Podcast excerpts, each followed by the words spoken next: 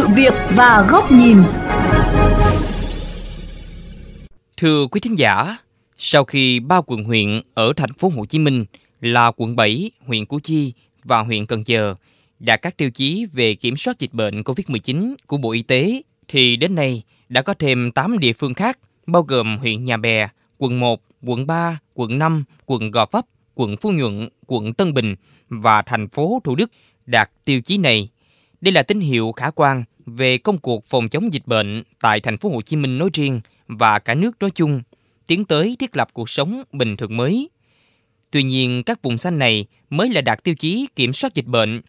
Còn việc vận hành lại các hoạt động kinh tế xã hội cần phải làm gì để các vùng xanh hoạt động được hiệu quả và mãi xanh? Nội dung này sẽ được đề cập trong chương trình Sự việc và góc nhìn hôm nay. Xin mời quý vị cùng theo dõi.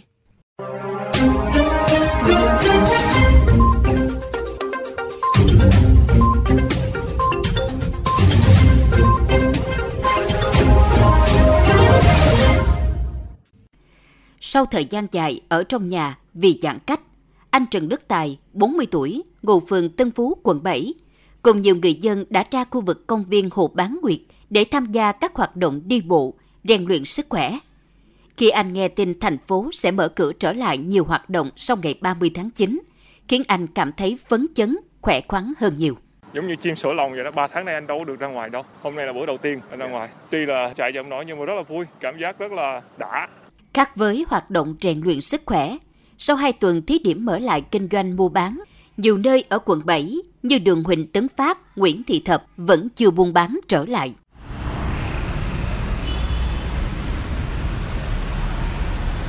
Đóng cửa từ những ngày đầu giãn cách xã hội, chị Nguyễn Thị Hương, một chủ quán khá nổi tiếng trên đường Huỳnh Tấn Phát, vẫn cửa đóng then cài.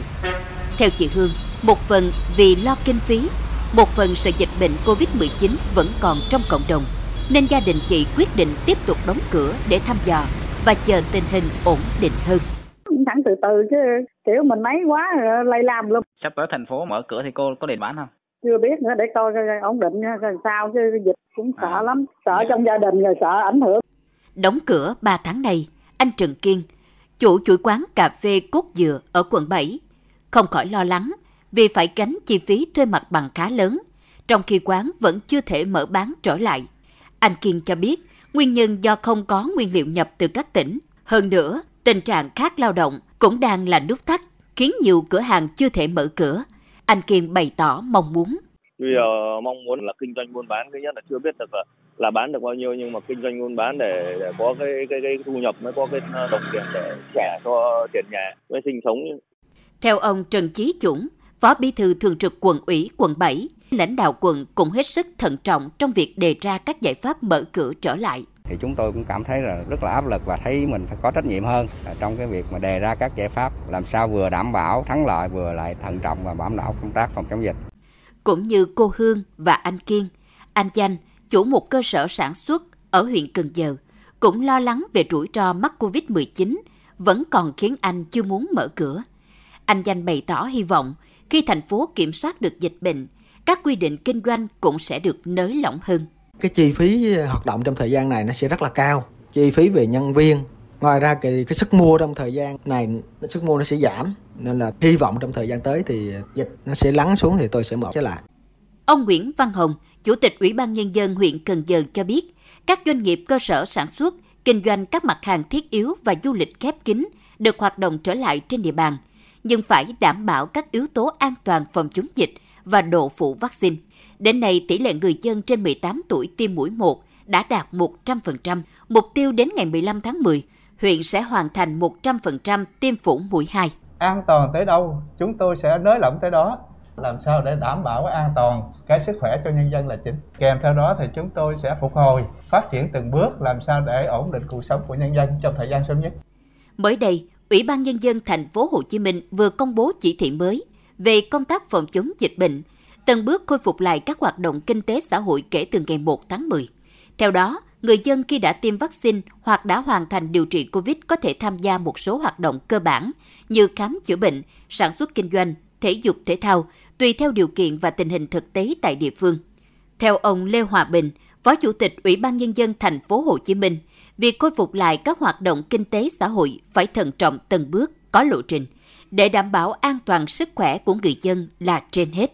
Bám sát tình hình thực tế, xem xét áp dụng các biện pháp giãn cách xã hội phù hợp, nhưng tinh thần là không phải ngay sau ngày ba mươi tháng chín trên toàn địa bàn thành phố tất cả hoạt động được ồ ạt mở, mà chúng ta sẽ phải thận trọng từng bước, có lộ trình để đảm bảo là an toàn.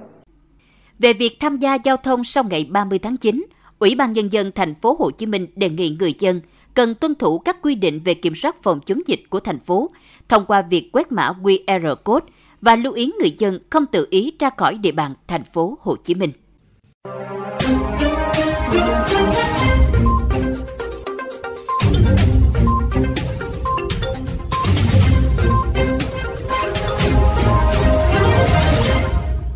Thưa quý vị, tiếp tục luận bàn về vấn đề này, xin mời quý vị cùng đến với góc nhìn của vê o vê Giao thông qua bài bình luận với nhan đề "Nới lỏng an toàn, mở rộng các vùng xanh" do nhà báo Bùi Trọng Điển, phó giám đốc kênh vê o vê Giao thông thực hiện.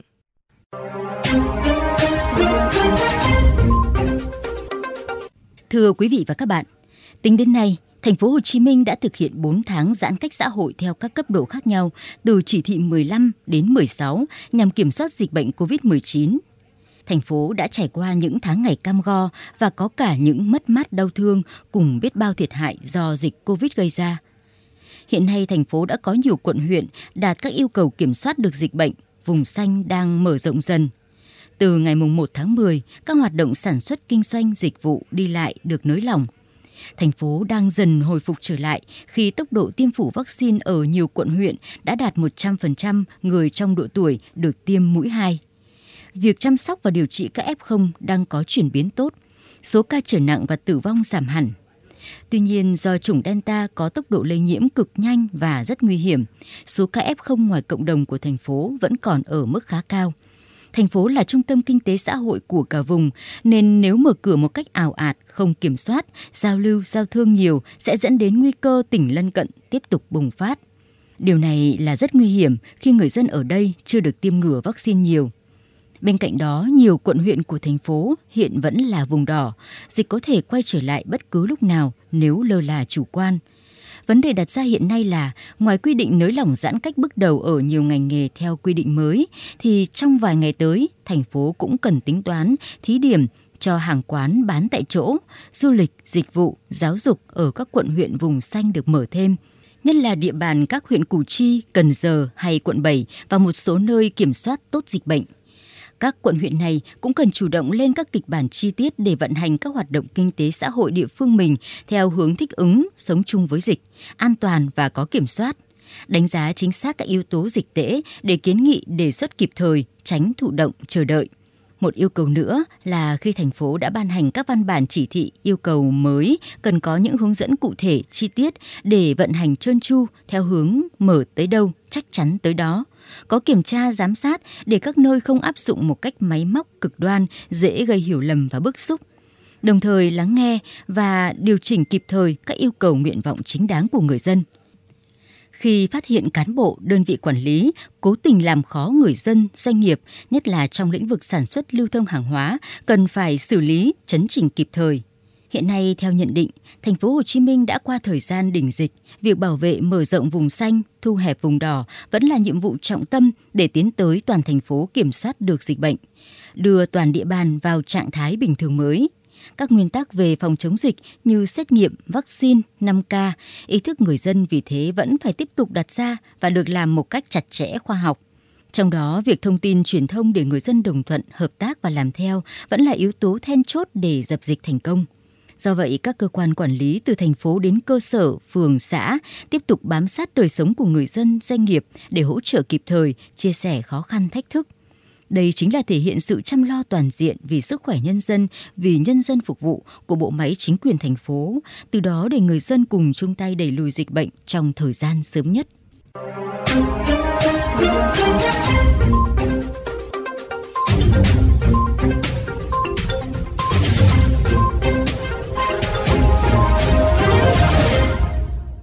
Thưa quý vị, chúng ta vừa lắng nghe bài bình luận với nhan đề "Nới lỏng an toàn, mở rộng các vùng xanh" do nhà báo Bùi Trọng Điển, phó giám đốc kênh vê o vê Giao thông thực hiện. Đến đây, thời lượng của chương trình Sự Việc và Góc Nhìn cũng đã hết. Xin chào tạm biệt và hẹn gặp lại quý vị trong các chương trình lần sau trên vê o vê Giao thông, Đài Tiếng Nói Việt Nam.